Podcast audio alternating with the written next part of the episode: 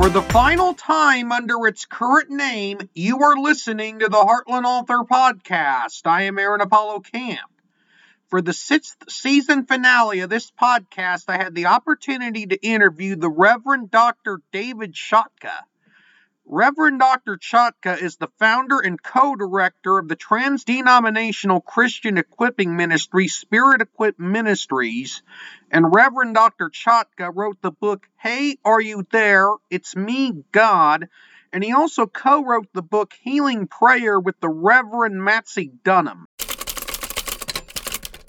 I'm here with David Chotka, who is an author and an equipping ministry co-founder. David, welcome to the Heartland Author Podcast. Well, thank you, Aaron. It's nice to be on your program. Feel free to introduce yourself to our listeners. Well, sure. So I'm a pastor with the Christian Missionary Alliance. I have been for for decades, which is most disturbing to me. but uh, I'm also an author and I'm a conference speaker. I've been a local church pastor for years. And now what I'm doing is uh, writing and traveling and creating resources and doing conference ministry and those kinds of things.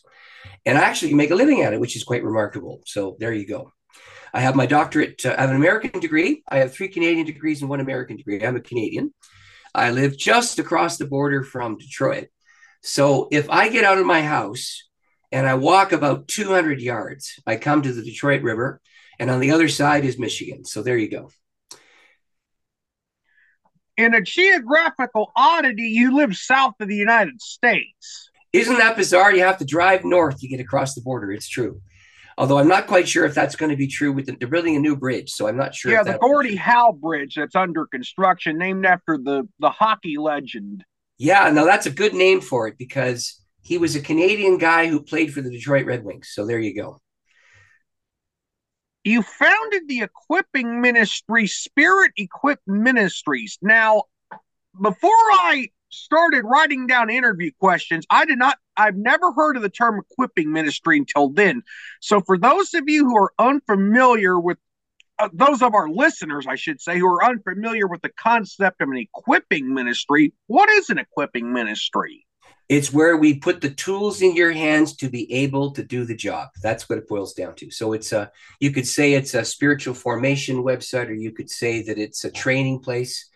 Really, I would say it's a training place. And if you look at my website, you'll see that I talk about training people in spiritual disciplines one small step at a time. And that's exactly what I do.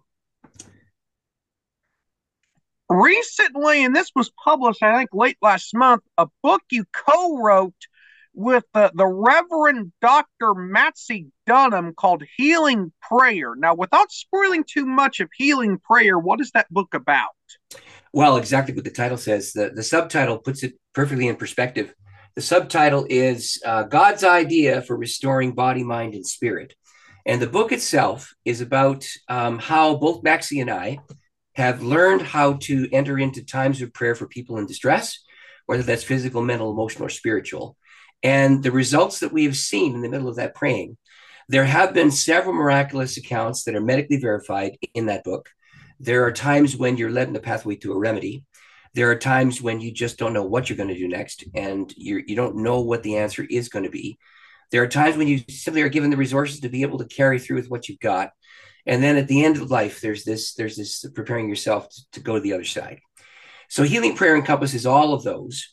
And um, it's the, the, the book starts actually with two miracle stories that surprised both me and my co-author Maxie. Now, Maxie is a million seller in the prayer tradition. He used to be the uh, the upper room editor, and uh, he's written more than fifty books. It's really quite a remarkable thing that I should be writing with him. I've written five, but uh, his very the very first book of his that I read had to do with learning how to pray and structure around praying and it's a delight to to actually be in partnership with him and start to learn this. But uh, the, the book begins with me tripping into healing prayer. Do you want to hear that story? Go right ahead. Okay, well, here's what happened. I was a seminary student training for the ministry, and I had never, ever, ever once seen a miraculous healing. Nobody had tried to teach me about it. I didn't know anybody who had been involved in one or been the recipient of one. And uh, the trouble was, you know, the Bible says that that's not supposed to happen. But I think it was eight or nine years uh, walking with the Lord, and I'd never, ever, ever seen one. And I went to a seminary, and in the seminary, there were people who were skeptic, skeptical of the miraculous events that are named in Scripture. And whenever one of those things would happen, I would stand up in the class and I would say, "Oh, by the way, I think those are historical realities." And um, oh, by the way, I think that Jesus did in fact walk on water, or Moses did split the sea, or whatever.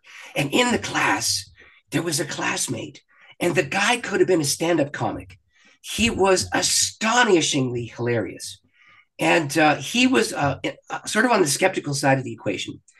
And when I would defend the historicity of the Bible text or talk about that, he would he would throw a joke in the middle of the room and the whole room would just explode in laughter. And it was so hilarious the way that he would use incongruity. And everybody would laugh until sometimes we were crying because we laughed so hard. The trouble was i was usually the object of the humor. And in the course of time it just kind of hurt. And so i stopped ignoring the, the guy you know and I, I, started ignoring him and I, I thought okay i'm never going to be his friend. But we had friends in common his wife was lovely, and we had a friend named uh, uh, uh I'm going to call her Susie in the book because that's what I call her. We had a mutual friend who was a sweet, kind, gentle, sweet, uh, soft-spoken Christian lady. Anyway, whenever he was with these friends, things were fine. Whenever I was in the class alone and trying to defend the historicity of the scripture, he'd go after me. And so, you know, I had classes with him, so I couldn't avoid this. But one day, I was going to a class, and I met one of one of the mutual friends. Her, you know, this girl named Susie. Anyway, she said, "Oh, by the way, uh, our friends in the hospital. And I, you know what? I have to tell you something, Aaron. I didn't feel bad because I was, it hurt so bad to be teased by him. Anyway, then I realized that was a bad thing. And I had to say, I'm sorry about that. And then I said, Well, where is he in a hospital? And she pointed down the road. We were in the university area and there was a university hospital about six blocks down the road. And he was in there. And I said, What's wrong with him? And she said, Well, he's got phlebitis. If you don't, your listeners don't know what that is, that's where a clot forms in a vein. And if the clot breaks free and it travels through your bloodstream and gets to your lung or your brain, it will kill you 95 times out of 100. And if it doesn't kill you, you're you're you're done for life. You, you you're terrifically set back and handicapped and so on. It's a very very serious affliction, very serious. At any rate, the bottom line was this: um, this um, girl said to me, "Well, he's he's got phlebitis and he's in the hospital." And I said, "Oh, I'm I'm terribly sorry. That's awful." And uh, I said, Is he getting good care? And she said, Yes, but he's asked me a favor. I said, What's that? She said, He wants you to go and pray for him. I said, What?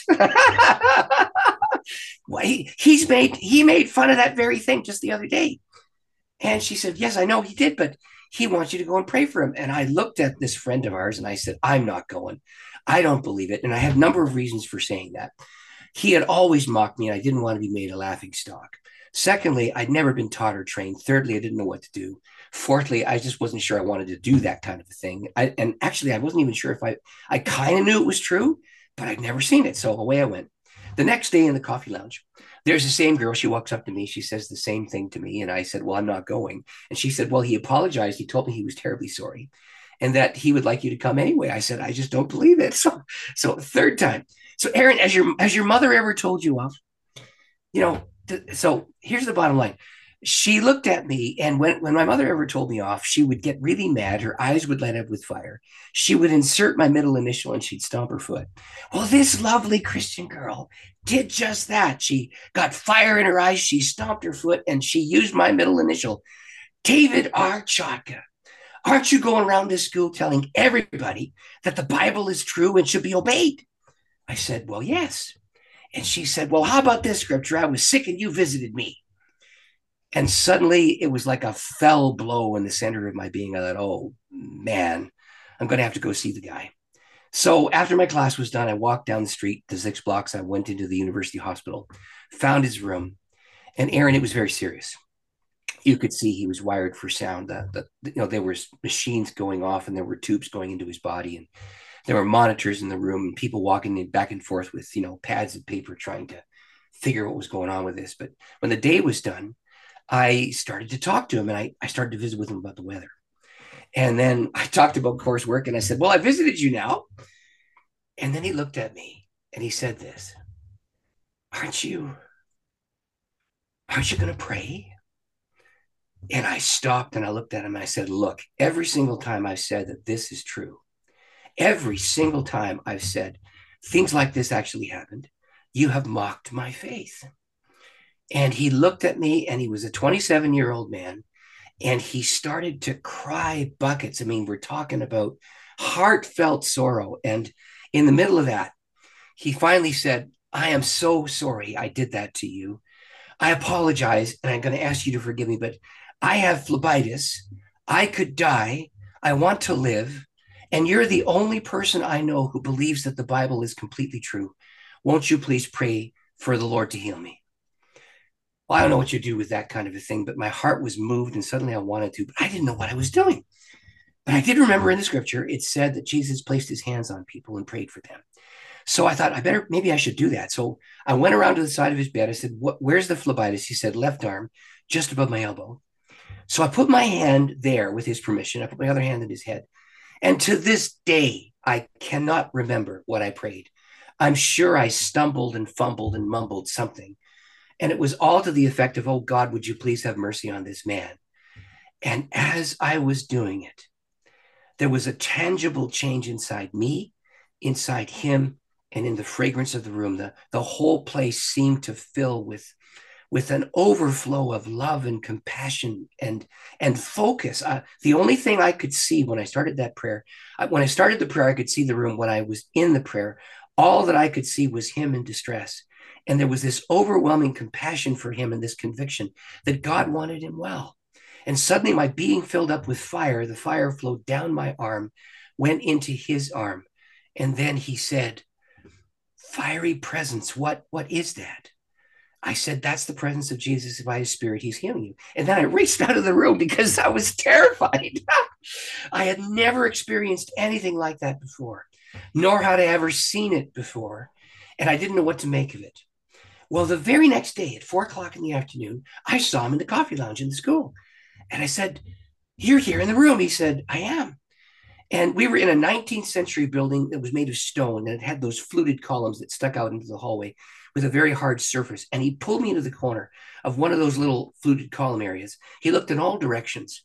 And then he looked at me and he said, That prayer changed my life. And I said, Thank you. And I ran away again. months later, he told me that when I had left, the nurse was walking in and he said to the nurse, I can go home now. My friend from the Bible school came and prayed for me. Jesus has healed me. and she said, We don't do that around here.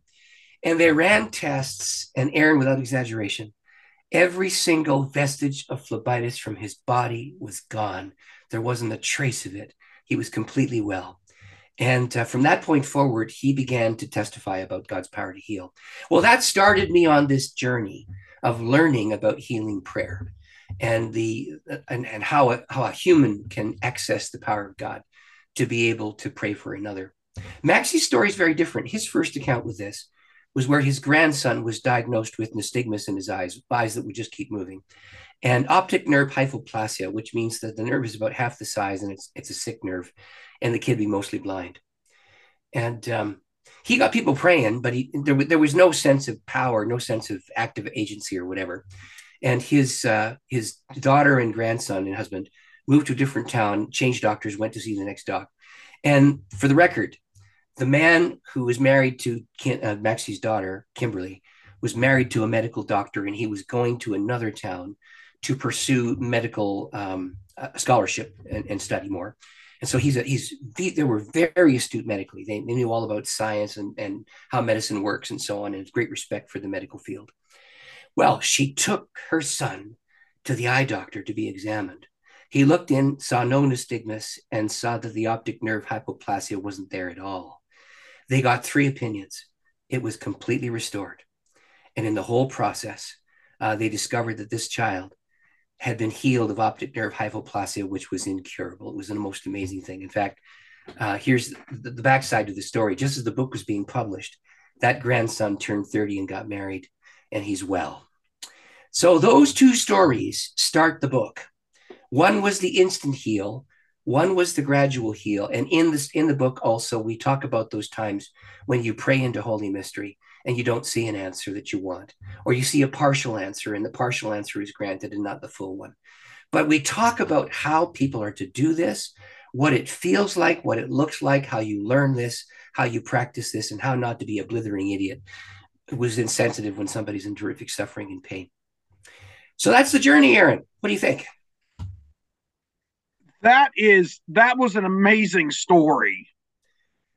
Thank you. Well, I, I tripped into it. It wasn't my idea. so this this is where the title came from.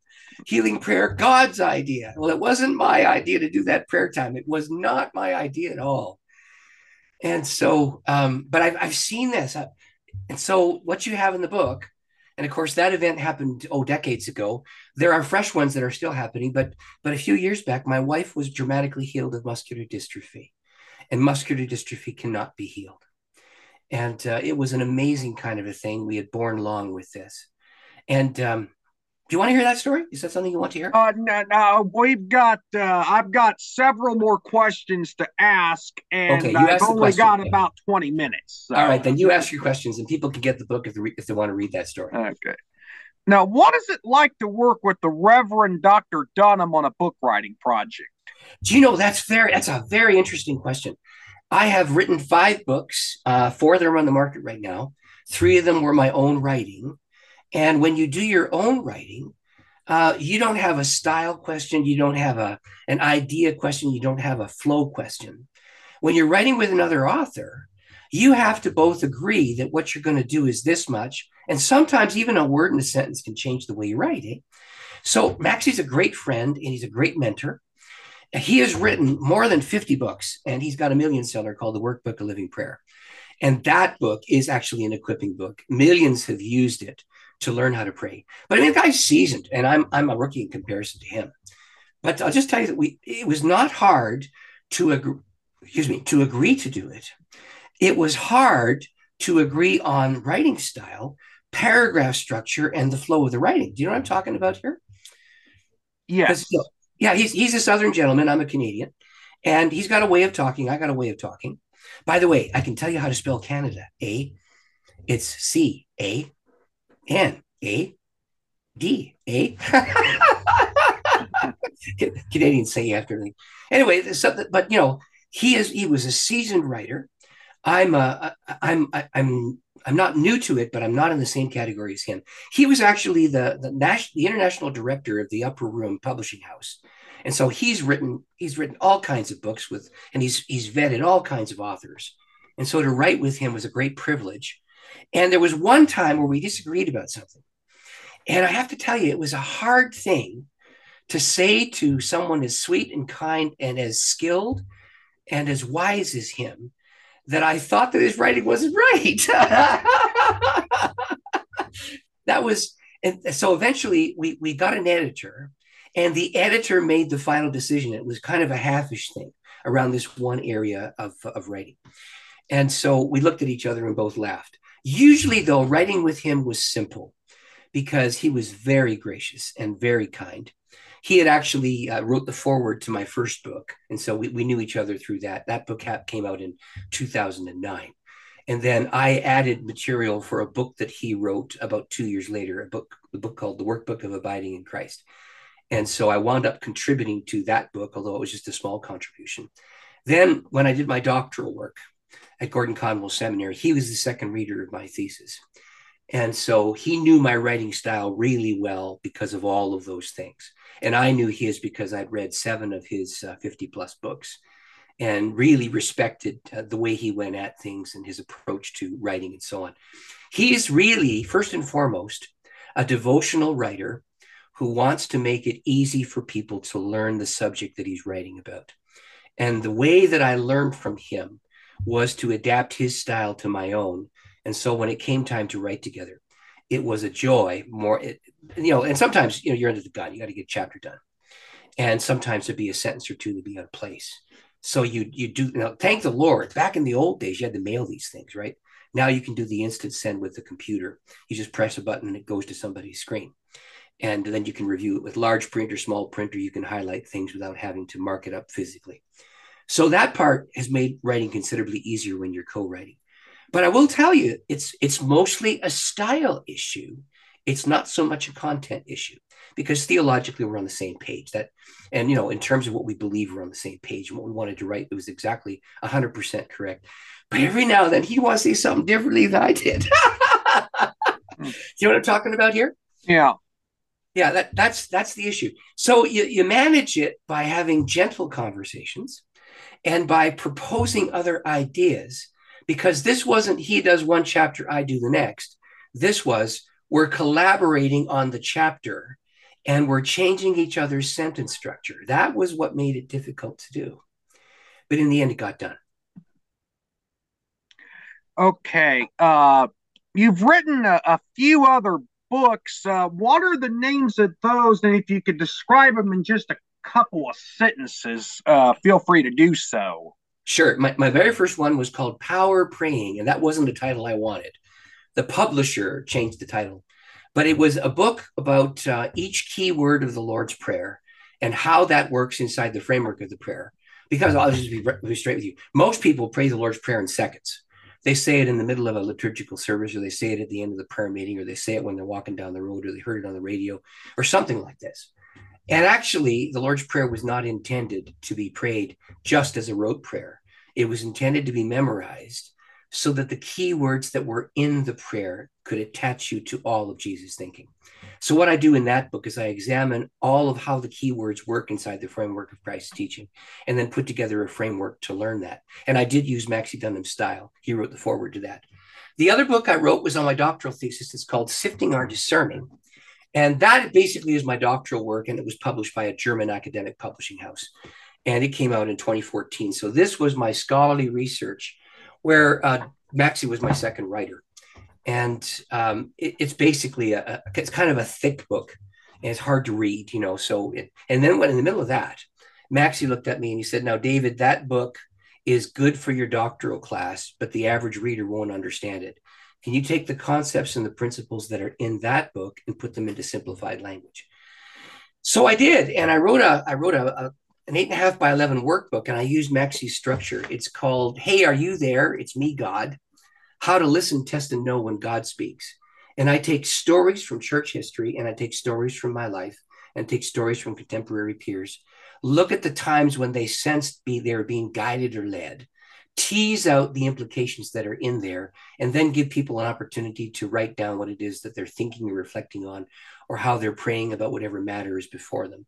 That's a five day a week interactive resource with a video component that goes with it and a study guide at the end of each week. The goal there is to teach people how to pay attention to the to the leading of the Lord, the leading of His Spirit. And then there's the Healing Prayer Book, which I co-wrote with Matthew, Maxie. Those are the four that are on the market. There was a little brochure that I did that was published by my denomination. I'm a Christian Missionary Alliance pastor. It was called Sifting Our Discerning, and it was about 65 or 66 pages of writing. And that's no longer in print. So you can say I've written 4.5 or 5 if you want to without stretching the truth too far. But each one has to do with teaching people how to be more effective in their spiritual disciplines. Now, uh, uh, Whitaker House is the uh, publisher of Healing Prayer. Did they publish your other books as well? No, that was a bit of a story too. So here's what uh, here's the backstory. So I made a decision to say yes to this type of approach of work back in 2019, and my bishop uh, said to me, We're going to find a way to get you paid for this. And he did, in fact, do that. So that was helpful. And I started in 2020. And here's what happened COVID hit. The international borders were shut down. All the conferences that I was booked in to speak at weren't going to happen. And um, I wound up, you know, and what are you going to do when you're COVID? In Canada, no more than 10 people were allowed in a room. So churches were closed. Uh, doctors' offices only saw one patient at a time people going into the emergency ward could not be accompanied. I mean, this we're talking insurance companies or any kind of company, any building, 10 people max. And we weren't allowed to drive more than 60 miles. It was crazy for the first part of it. So every conference that I was supposed to do didn't happen. It just, it just didn't happen. So I started to write. And uh, I had known Maxie before. And uh, we did a little tiny book, which was a pre write that led to a small little brochure like book it was called Healing Prayer is God's Idea. And what had happened was I had produced a brochure for my little church, and he had come to speak at my church, and he had a brochure in his hand. He, and mine had to do with how the, the actual prayer moment happens. His had to, had to do with setting up structure. We saw that we both were writing on the same topic, and our theology was very similar. And we overlapped those two books and created a small little brochure and published it on Amazon. Whitaker House read the brochure. And it was only like uh, 60 pages, something like this, a small little, you know, uh, five by eight little book. And it was on Amazon only. We didn't publish uh, through the big publishing houses. And I just did that with him to learn how to publish. You know I'm saying? That's that's why I did it. And he was very gracious to help me. And then I called him one day, and this it was December of last year, just about a year ago. And I said, you know, Maxie, that book's too small. We need to expand it because we just did that so I could learn Amazon why don't we just expand this, add some more stories, add some more teaching? And he agreed. And listen, Aaron, literally two days later, we get a phone call from a marketing agent from Whitaker House. And he said, We have seen your book on Amazon. We have read it. We'd like to pick it up and publish it. Um, would you would you be prepared to expand it? we just started the writing. It was the craziest thing. Anyway, we said yes, and the new one is four times the size of the old one. The new one was about 56, 57 pages. The new one is 208 pages. And so uh, there's fresh writing all the way through it, although it contains virtually all of what was in the old book with a few minor edits. But that was really quite a remarkable thing. Um, because now, now here's the thing, and I think this is why we got noticed. Maxie was a million seller. I'm new to the market. They knew his name because he had published that workbook, A Living Prayer, and he was famous. Inside his tradition, he's a Methodist. And uh, as it turned out, uh, he was gracious enough to co-write with me. They called him before they called me, and I think I'm riding the crest of the wave here. That's how Whitaker noticed me.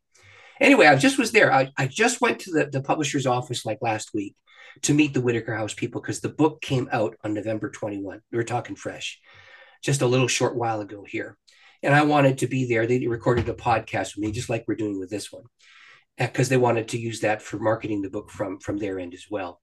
So that's how it happened.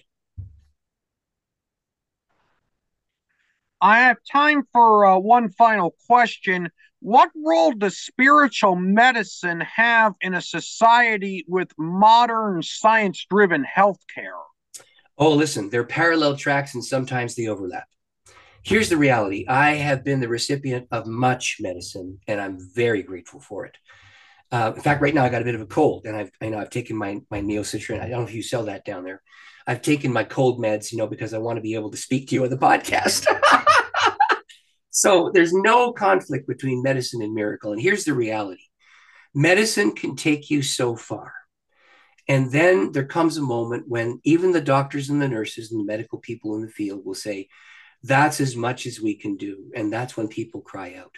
So if you could picture two hands side by side, two parallel paths, scientific endeavor has to do with cause and effect. It has to do with people making decisions about how the trajectory of a particular kind of disease goes and how you treat that. They propose a, a, a hypothesis, they test it, they see whether or not so. And then they can tell you that nine times out of 10, a particular disease works this way and this particular antibiotic works on it and so on.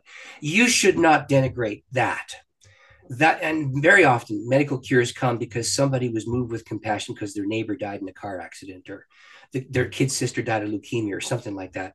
And they've dedicated their life to to trying to figure out how to improve the human condition. If that gift of 25 or 30 years of research comes to you you should take the medicine and be thankful. The other side of the equation is where we're talking about the intervention of the divine. And those who take medicine and those who don't are very aware that the reality of God is real. And you cry out to God regardless of what your situation is. And sometimes God, in His mercy, will lead you in a pathway to somebody's research. Sometimes the research ends and doesn't have an answer.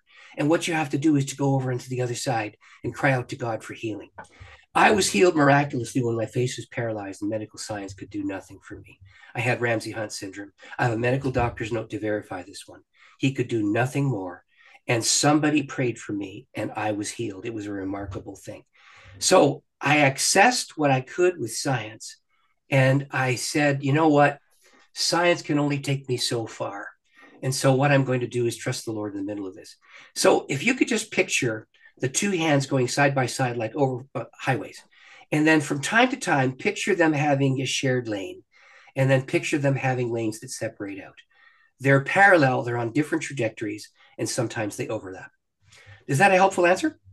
Yes, that is. Okay. Uh, uh, David, you were a very interesting guest for the Heartland Author podcast, and I thank you for appearing on here. It's a delight, absolute delight to be with you. It has been the experience of a lifetime to host the Heartland Author podcast and interview so many authors and so many other important people in the writing world. This podcast is not going away, but it will have a new name after the new year. Starting in January, this podcast will be renamed Apollo Papyrus for the seventh season and beyond, but you'll still get to hear from many wonderful authors and other people who are important in the writing world.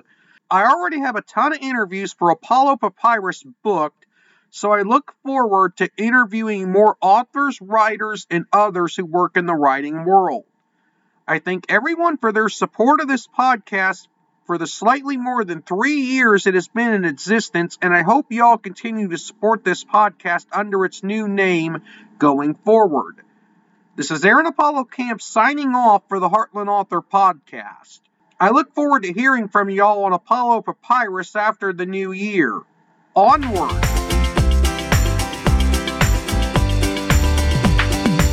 You can learn more about me and my book writing projects at campaaronapollo.wixsite.com forward slash author AAC. You can follow me on Facebook at author AAC and on Instagram at AAC Scribe. Copyright 2023, Aaron Apollo Camp, all rights reserved. This podcast episode is intended for the private listening of our audience. Any reuse or retransmission of this podcast episode without the express written consent of the podcast host is prohibited, except under fair use guidelines. Royalty free music and sound effects obtained from https colon forward slash forward slash www.zapsplat.com.